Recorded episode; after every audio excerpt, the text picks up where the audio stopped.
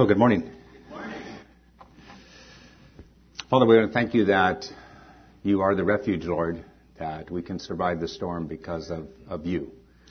Uh, there's a lot of storms out there brewing right now, Lord, and uh, the world is very aware of much turmoil and anxiety and fear and uncertainty of all sorts. And so we're very mindful and just grateful for the fact that as your children today, we can look to you, we can trust you. And I just pray, Father, if there's someone here today that is incredibly anxious and fearful of the future and just even their circumstances now, that they'll look to the, the one who shed his blood so that they can have everlasting life and have peace with God and then peace in circumstances of life for that matter. Just thank you for our time together now. Pray you bless this time around your word. We ask it in Jesus' name. Amen. I'd like you to turn your Bibles, please, to the book of Ecclesiastes. Ecclesiastes, which is right after Proverbs.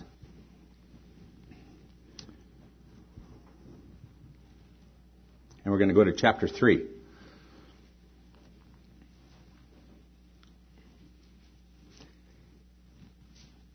Ecclesiastes chapter three, and just before we read, the story is told of two mice who uh, had lived in a weaver's shop. And all day long, the steady hum of the loom fills their life. And overhead, the shuttle passes back and forth colors that appear and disappear. And every so often, the loom stops and scissors appear and a snip of, of thread here, and and they tie it off. A new spool is loaded on and a new set of colors starts. One of the mice says to the others, "What did he do that for? Black is all wrong. What did he stop that beautiful burgundy?" Then off the noise will go again with different colors mingling in among black and reds, golds and purples, grays and creams, greens, and then it all stops and snip and more threads are started in, pink and oranges and sunset tints with yellow and burnt umber. Then stop and snip and off it goes again. And one of the mice says to the other, "Well, that looks terrible." The other says, "Well, the weaver knows what he's doing." And the mice replies, "What weaver? I don't believe in a weaver. Sure, that machine goes on and on like it always has, right from the day you were born. It just keeps trampling along. No one outlasts the loom. It will still be going the day you die. And I don't believe in a weaver." "Sure, there's a weaver. What about all the changes? What about the rhythm of the loom? What about the design of the carpet?" The other says, "Well, there can't be a weaver because the thing is in shambles. Staggly ends of tails everywhere. Colors mixing and clashing." And then the mice says to the other, "Ah, but it will look great from the other side." Says the other, "There's a time for gold and a time for black, a time for red and a time for browns, a time to cut and a time to tie, a time to tighten and a time to slacken. That's the weaver at work. You mightn't seen him, but each thread is planned and designed by him to create a masterpiece. You have to remember that we live under the loom, and we can't see the whole thing. And even if we could see it, we're so small that we couldn't see it all at once." And you know, when you think about that story, as just before I read in Ecclesiastes chapter three, verses one to eight, we can't see the weaver. We can't always see what he's doing. And so to us, sometimes when we look at our lives and what's going on in the world today, it looks like a right mess. The way the world deals with this and the way they deal with it is to pretend that there isn't a weaver or that he's not very good or that there are some weaving vandals who sneak in and weave dark threads in, and although the weaver sees his work marred by these dark threads, there's nothing he can do about it.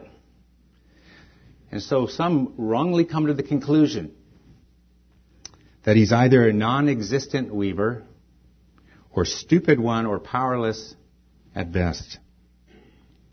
And yet the Word of God says that is absolutely not the case. There is a weaver who's at work. And as we look at these verses in Ecclesiastes chapter three, I think we'll see that there is a weaver, that he has a plan. He has a plan for your life and mine. And what he does is he incorporates all that's going on in our lives. What we might think is the good, the bad, and even the ugly. But he turns it into something good, something wise, and really powerful, if we'll just see it from his perspective. Ecclesiastes three, there is an appointed time for everything, and there is a time for every event under heaven. A time to give birth and a time to die. A time to plant and a time to uproot what is planted. A time to kill and a time to heal. A time to tear down and a time to build up. A time to weep and a time to laugh. A time to mourn and a time to dance. A time to throw stones and a time to gather stones. A time to embrace and a time to shun embracing. A time to search and a time to give up as lost. A time to keep and a time to throw away. A time to tear apart and a time to sew together. A time to be silent and a time to speak. A time to love and a time to hate.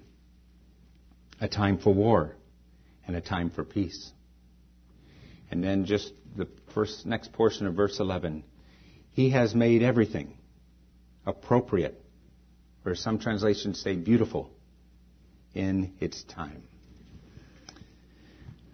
Well, some of you who weren't familiar with Ecclesiastes, Ecclesiastes chapter three might be familiar with that song, actually. And you say, you know, wasn't there a song about this? And yes, there was. There was a man in the late fifties who wrote a song, and he composed it. And then it was sung by a group, if some of you remember, by the name of the Birds back in the early sixties. And they took right from Ecclesiastes chapter three. I don't know if they understood the content of it.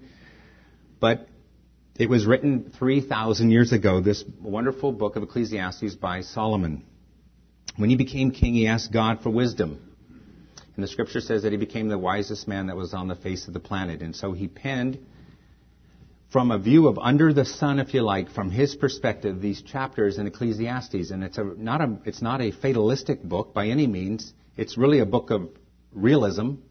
It's a book of uh, seeing life like it is under the sun from a, our perspective. And, and from it, he also weaves in these wonderful things that are truths from the scriptures of what God says about different things. And his conclusion, this man who had all of this power and wealth, and he had women, and he had everything that technically a man who does not know Christ would think is what he needs.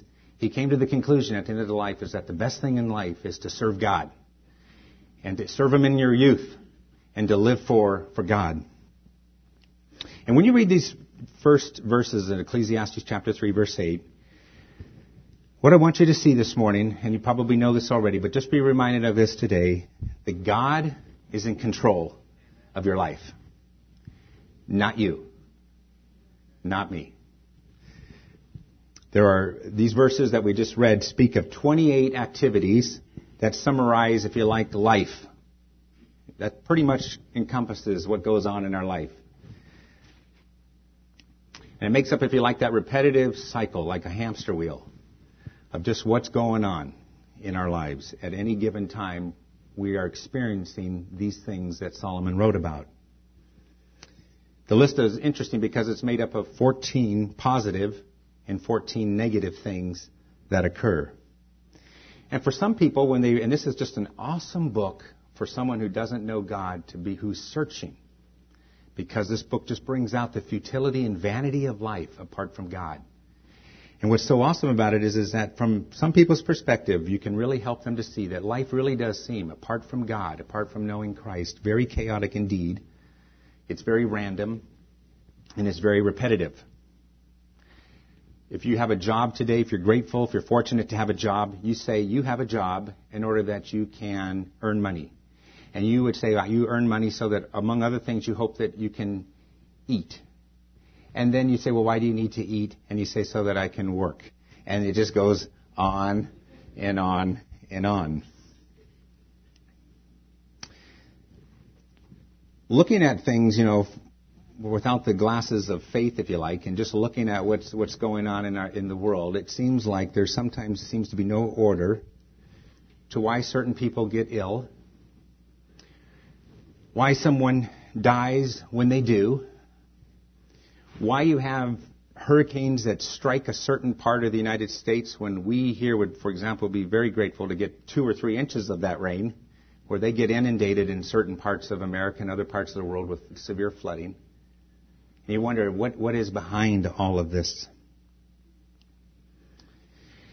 What Solomon is arguing, and you see this for yourself, and I trust you do, is that this pattern, like the mice that are looking at it from their perspective, nonetheless, it's a pattern that is overseen by a wise and loving God who created us.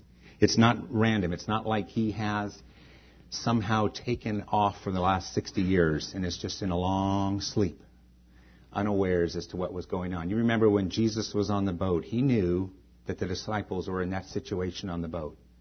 He knew. When he was asleep, as a man, didn't mean that he wasn't aware of what was going on. And what Solomon is, is saying in, in this wonderful little poetic passage of Scripture is that there is a time for everything. Nothing, nothing, nothing ever escapes the control of God. There's no chance happenings in God's universe. I think, for example, of a couple that we've gotten to know recently over the last year or so where I fellowship. Their names are Jeff and Kathy Pacini. And what's so amazing, and he always comes back to this kind of thought that God's in control, God's at work because of the situation, if you can just allow me briefly to share it. I grew up in, uh, Hay- in Hayward on a street called Scripps. The street ahead of me was a street called Bellhaven, which is the street my wife grew up on. And I was her paper boy, or her parents' paper boy. I never got the paper right, quite right on the porch. Often they called and said, which bush is it in, which shrub, but... You know, back in those days, you just aimed from the sidewalk, you know, and like a boomerang. And um, Kathy lived on the same street, about ten houses down. She and Cindy knew each other from kindergarten to high school. Now, I have to confess, going back now to about nineteen seventy-eight was the last time they saw one another. Jeff, and by the way, I was their paper boy for her parents as well. Jeff lived on the street behind my parents. So we have Kathy and Cindy a block ahead, Jeff behind, and I was the paper boy for his parents. We fast forward nineteen seventy-eight to two thousand seven, and I'm leading an evangelistic Bible study where we're just wanting to teach people and share with people the wonderful things of Christianity and what it's all about, and there's this couple. And with time, you forget, and people change, and I said, so who are you folks? And they say, we're Jeff and Kathy. I said, nice to meet you. Where do you live? Pleasanton. Okay. I don't recognize her. She doesn't recognize me anyway. They come downstairs and they come to the, the main service and they see Cindy on the piano. And she says to Cindy, or to her husband, she goes, that's Cindy Rodriguez. She runs up to her after the service and says, Cindy Rodriguez, Kathy Veris. That was her maiden name, Kathy Veris. And Cindy looks, Kathy Veris. And she remembers, but didn't quite remember her looking like that, where she remembered exactly how Cindy looked. And then she said, well, you must know now my husband, Randy, because you're in the class he's in. And she says, who and is that? And she says, Randy White. She says, that's Randy White? So something was different with me over the years. I like like to think it was the weightlifting or something. Um, he had just become a Christian within the six months of attending, and he was coming to bring his wife to this type of study. She did not know one thing of, of God. She did not know a story about David and Goliath. She did not, never had heard of David and Goliath, let alone have read it. Never knew anything of Old or New Testament. And she was coming week after week after week. And I guess it was probably about eight months later that we were talking one day in front of a group of folk. And I'd asked her a question. I said, if you were to die tonight, would you go to heaven? And before, she'd always told me when I'd asked that question a few times, no. But when I asked her again, she said, yes.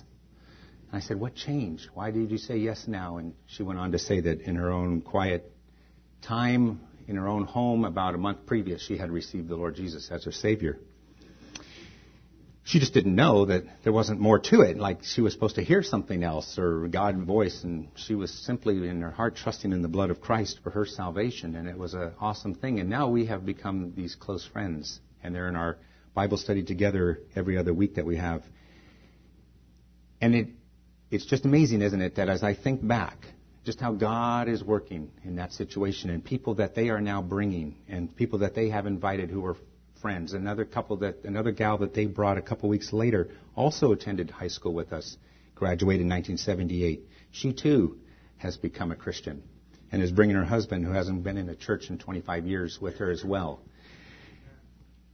And so I tell all that because there's no chance happenings, and he very clearly, as a very young Christian, and as well as her, sees that God is at work and he's moving, and there's things that are happening that we sometimes don't see, but nonetheless it's happening. And what Solomon is telling us here, and I'd like to suggest that in addition not to being only what we should do, but it, he's describing what happens in life regardless, regardless of what we do. I'd like to suggest he's not only telling us to put order into our lives, but he's telling us that there is an order to the events that happen to us in our daily lives that are outside our control. So much is outside our control. And so I don't know how you control freaks do when you hear that. I thought I was a type A personality until I took a test a couple of days ago, and I only scored thirty-five percent. So now I don't know what I am. I always said I was, whatever that meant, but I failed and I'm not. But for those of us who want to be in control, we want to be in the driver's seat. Maybe you don't know the Lord Jesus today, and you like to think that you are in control of your life, that you're going to control your destiny. Well, the passage of Scripture here is saying anything but that, that you don't.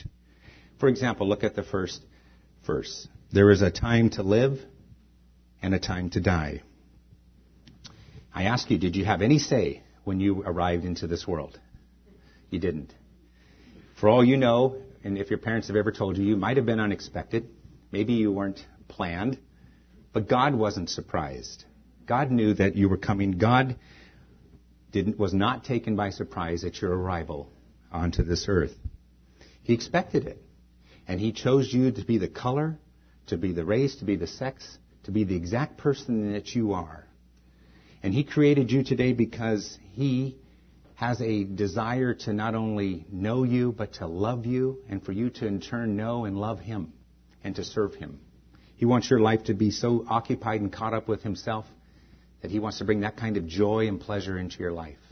And so he's excited and delighted, as Zephaniah three seventeen, that he rejoices you like over a, a parent rejoices over their child, and he does it so with singing. That's how excited he is for you. You and I weren't up in heaven and discussing with God when we would come down to earth. It didn't happen like that. We didn't say when we were going to make our appearance. God chose that. And he also, through the course of the natural things in life, he will choose the time that you die. Now, of course, for the believer, we have a blessed hope, and we and we're trusting. We're not, as someone has said, looking for the mortician, but we're looking for the Savior to come back down, and so that we won't have to die, and we'll actually go right up into his presence. But if the Lord should tarry, and if he delays, then the truth of the matter, because I don't see an Enoch here among us, we will physically die. Interesting thing is, the Lord Jesus chose when he would die. He he gave up his spirit. He, that he was in control of that circumstance at the cross, not them. But for you and I, he knows the number of days that were allotted. Psalm ninety, verse ten says that our general allotment, generally speaking, is seventy years. Anything after that is, is a gift from God. It's a blessing. It's a predetermined appointment, death, that must be kept. And I'm not just wearing black because I'm on a morbid subject here today to discuss that. It's just the reality. But we know, as his children, if you're a Christian this morning, we know that we are not going to be taken from this scene until our work is finished here on earth. That's the assurance we have. So if you're one of these ones who get a little bit afraid when you have to fly, or you're afraid when you have to drive, or you're fearful of this, really there's no reason, because you're not going until God's ready to take you. You're not going to happen. It's not going to happen by some circumstance that's outside of God's control. He knows when it's going to happen. Solomon is saying that what occurs between birth and death is appointed by God. And there's tremendous comfort in that. You don't have to fear that. And then he says there's a time to plant and a time to uproot what is planted. Wouldn't planting uh, be a waste in the winter? In the cold climates of America, it would make no sense to be out there planting. When the lawns, we don't really see that here except for the drought now we're seeing it, but where the lawns turn brown and everything dies up in the cold climates of different parts of the West in the mountains. It'd be a waste. And God, of course, has now given us the new season, September twenty-second, fall. Is that anybody's favorite season here among us? It certainly is myself. At work the other day, we all got a pumpkin latte at Starbucks, and we all stood up and toasted to fall. I went out and bought, and so they were toasting, I think, that as well. And um, we said, to fall, and we all just stood up and raised our glasses because it is an awesome time. Isn't it kind of our God that He gives us seasons that we can, and even even here, the fact that we had some rain a couple nights ago, it's just what we so desperately need. God appoints the times and these seasons, and what God is saying through Solomon is He appoints also the events in our lives. And then he goes on to say there's a time to kill and a time to heal. And there's so much I could say, and you could think about that's either figuratively about these verses or that's literally true. But from Solomon, as he's writing these things, and again, just remember, this is this man writing, and from his perspective, this is how it appears of what goes on in life. There is a time to kill and a time to heal. There's times when when man doesn't do what he should. And, of course, when you read the Old Testament, you read the number of wars that occurred and so forth, and there was killings. But there's times when an animal, for example, there's a time to kill. He's look, maybe looking at the natural course of the world and seeing that. But there's times when man does do what he shouldn't, and he does. There are, if you like, the destructive things that happen in life. But they're not outside God's knowledge. That's important for us to understand. And while God gives us the ability to make choices, sometimes we'll confess some of those choices we make are lousy ones. They're, they're terrible choices. Even still, He's still sovereign. He's still in control when we do that. There's a time when healing comes. And we get better from what's bothering us. My sister and I were at my parents' anniversary dinner, luncheon yesterday in San Francisco. And when I saw her, it had been a few months, and I said, how you doing? And she started to kind of list a number of things that were wrong physically. And I said, well, welcome to fifty, because that's she just turned fifty a few months ago. There's a time when healing comes and we get better. But I ask you, who chooses the time of the healing? You and I can't choose the time. God chooses that for us. And in His perfect time, in His appointed time, He knows when that is. Sometimes and often, more often than not, you take the medication that is prescribed by the doctor, by the prescription at the chemist. And you kind of expect, you know what, within two days I'll be better. But really, ultimately, when you think about it, God is the one who designs when your healing is going to occur. Some of us would love to choose that time. We would like to be better right now. We have a woman in our fellowship. Some of you know her name, uh, Carol Porter. Uh, she's the wife of Mark Porter, who's uh, been an active teacher and, uh, over the years. And she was just recently diagnosed with melanoma. She had it in her eye, which I, no, I don't think many of us knew you could get, a few years ago. And then it reoccurred, and it's back in her liver and in her lungs. And it's she has an interesting uh, web blog. I think it's called Carol's Climb dot blogspot dot com, but it's this amazing thing because when you go to it, there's this huge picture of Half Dome, and that part right where, if you've ever climbed it, after you've done the switchbacks, you start to go up the cables.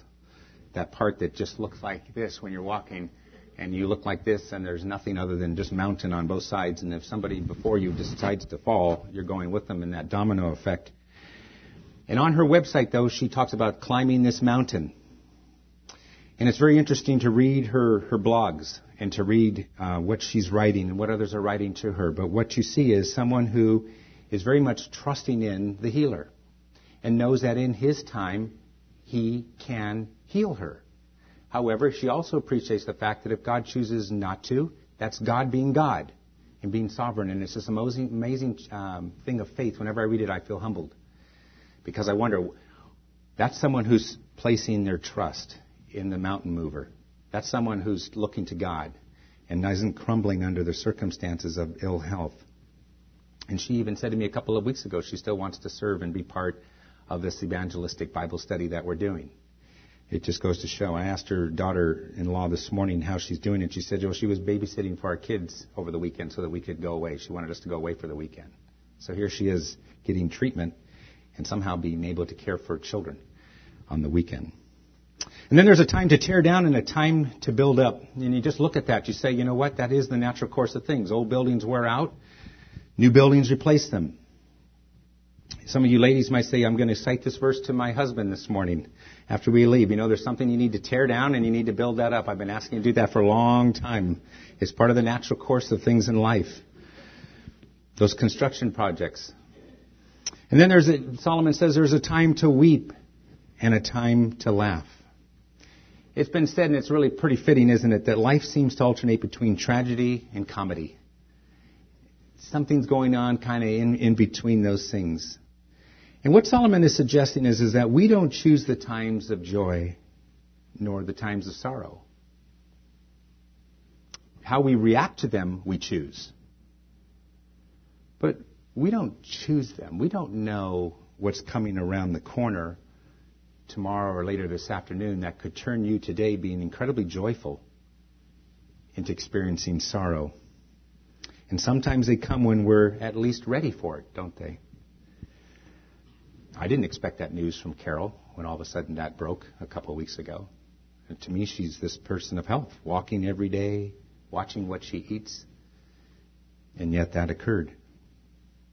Whenever I answer a nine one one call, I know that those folk this, who I'm speaking to did not anticipate that that moment, if they were to anticipate it an hour or two or three ago, that they would ever having to be calling out for help for some problem. They didn't anticipate it. You didn't anticipate that next physical you go to, you might hear something that you didn't want to hear. Although if you're eating tons of donuts and fatty foods, you might know he's going to say your cholesterol's up a little bit. You might anticipate that. But we don't know for sure what's going to occur when the police officer knocks on your door and has to deliver some news to you. I think of the Richmond police this uh, morning who are in mourning for an officer who was going to an officer and uh, needing help call just on the day it rained Saturday morning, yesterday morning, and he hit a pole on his way and wiped out, and he's brain dead. And he's in John Muir Hospital, and they're just waiting for friends and family to come to say their goodbyes. One moment he was in police headquarters. A call went out for help. He left the police station two blocks away, wrapped around a pole, twenty-nine years old. A time to weep and a time to laugh. A time to mourn and a time to dance. There will be those sad situations that occur in life that will cause us to weep.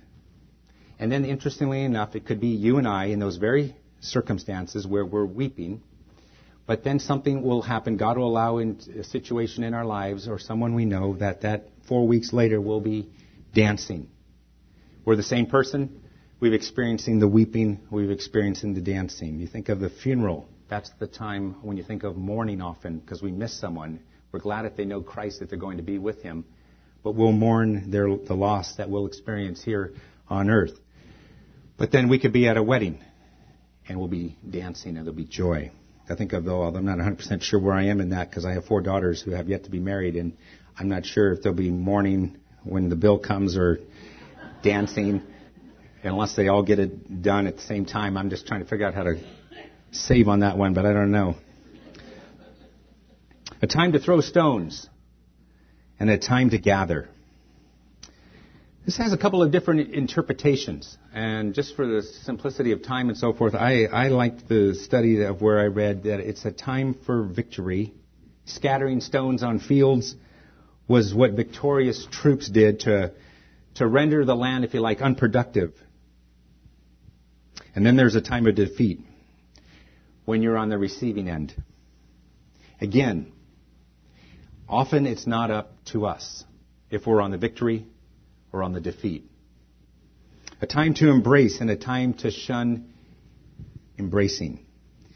There's a time when love is able to be expressed. Think of the number of times when we lived in Ireland that our parents, Cindy's parents and mine, were able to come over and we were able to embrace and express our love.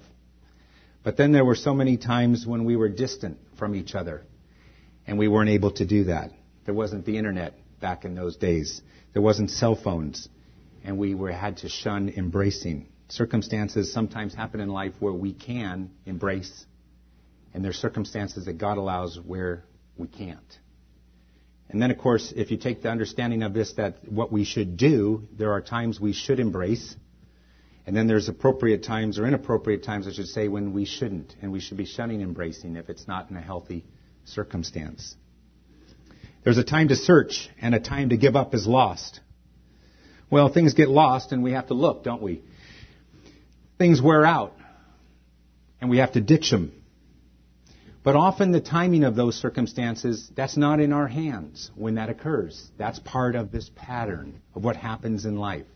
When you've lost your keys, I did mine about two weeks ago. I had no idea where they were. I didn't plan to lose them. It happened. I locked them inside my van.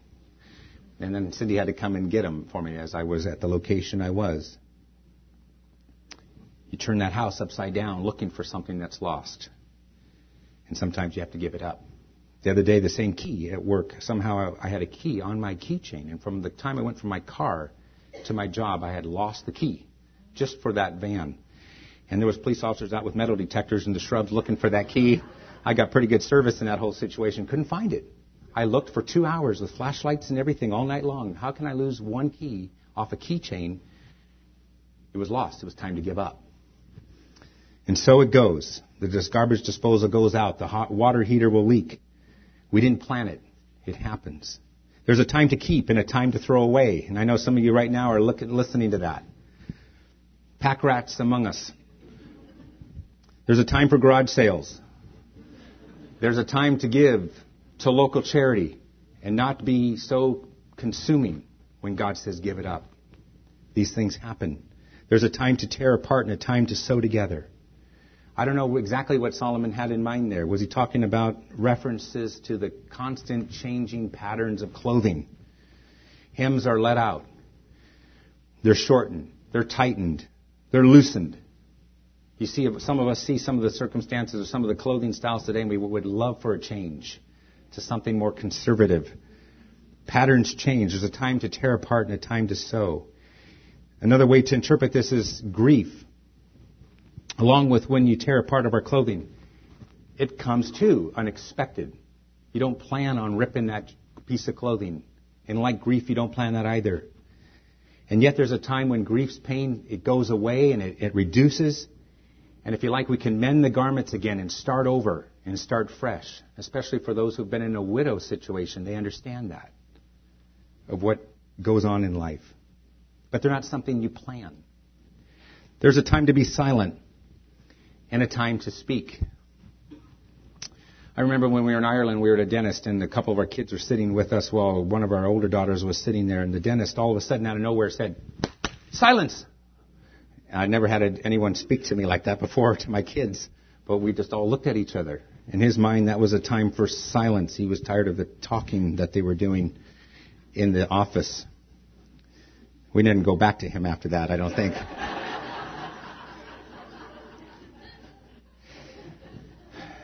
Time for silence when you're criticized unjustly. When you're tempted to criticize someone else, time for silence. Or when you want to say something that's untrue or unkind, time for silence. Ask God to give you the self-control to say nothing. And not to say, like some people say, well, if I can't say something good about somebody, I've been told not to say anything. You know, that's kind of missing the point, to say that to someone.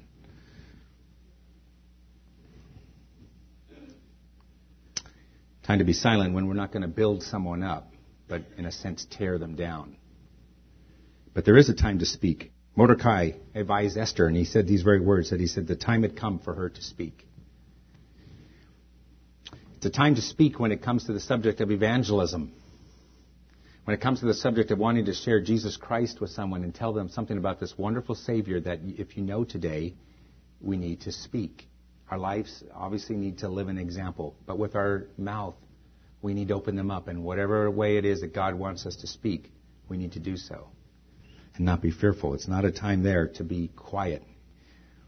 And there's a time to love and a time to hate. And then he wraps up and he says, and a time for war and a time for peace.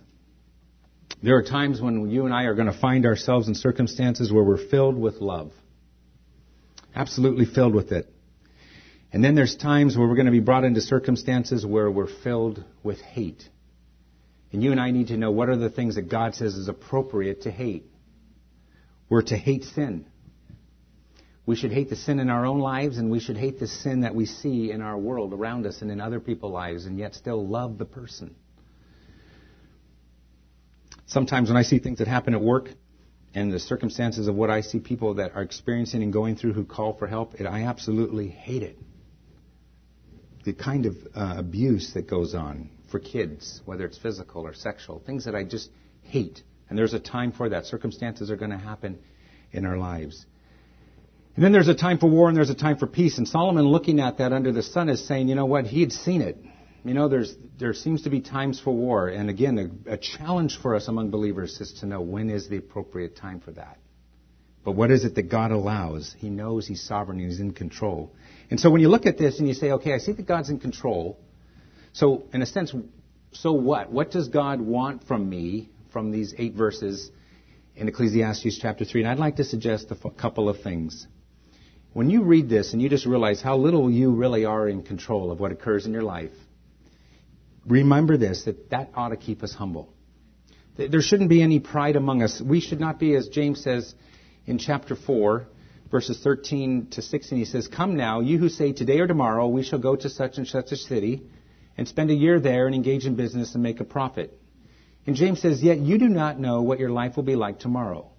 You are just a vapor that appears a little while and then vanishes away. Instead, you ought to say, if the Lord wills, we shall live and do this or that.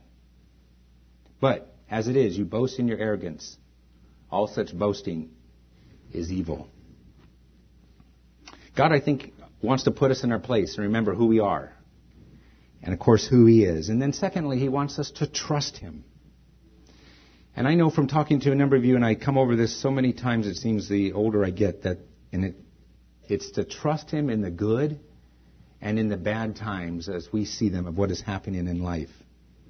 Right now, if you're turning on the television over the last couple of weeks, you know that as far as uh, for a lot of folk, this is a bad time for them. They, they you hear words like fear, lack of confidence, um, crisis, economic, is your money safe?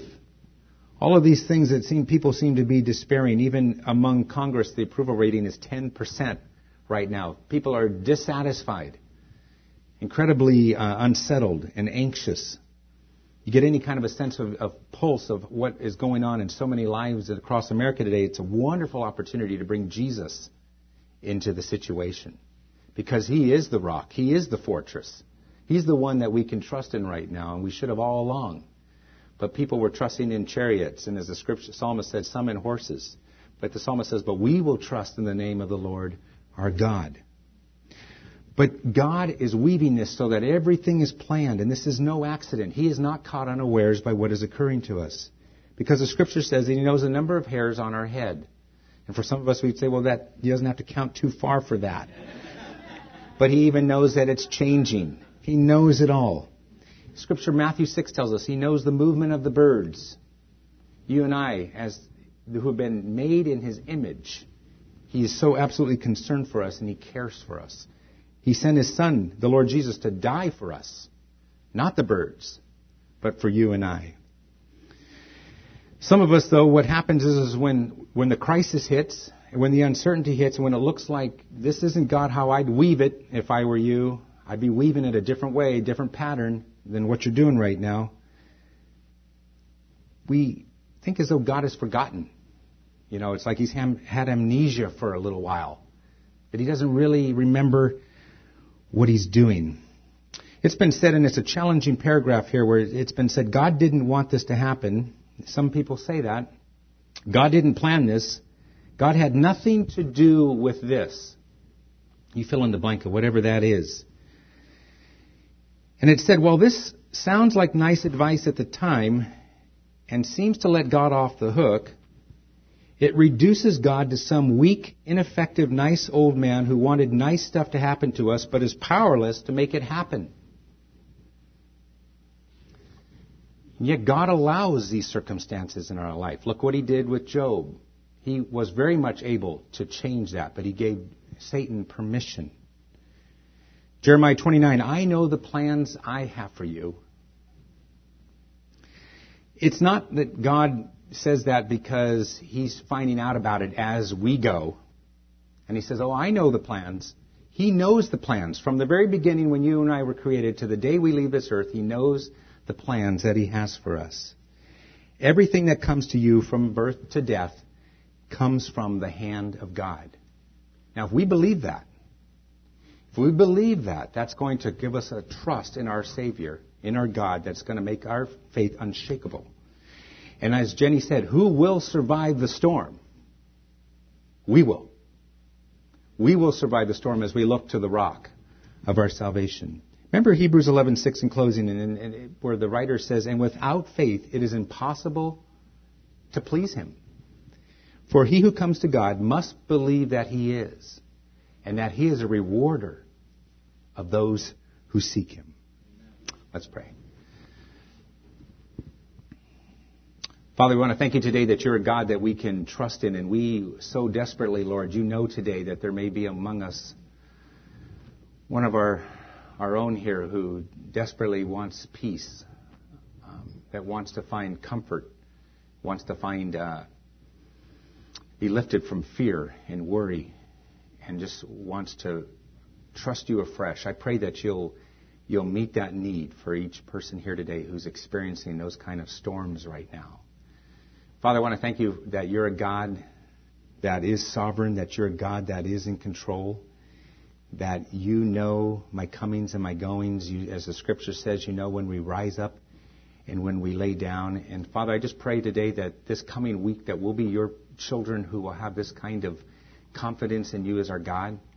I pray that if there's someone here today that does not know what it means to trust in you, does not know what it means to have um, the assurance of sins forgiven, and that when they die, that they will be able to be with you for eternity, I pray that you'll make that very well and clear and known to them, and that they'll embrace you and not shun you like maybe they've been doing to date, but actually just want to embrace you for all your love and for all your worth. We pray you just bless us as we go this day. Thank you that you are a God that we can trust, and that you do make all things appropriate in the appointed time, and that you're a beautiful God. And we love you for it. In Jesus' name, amen.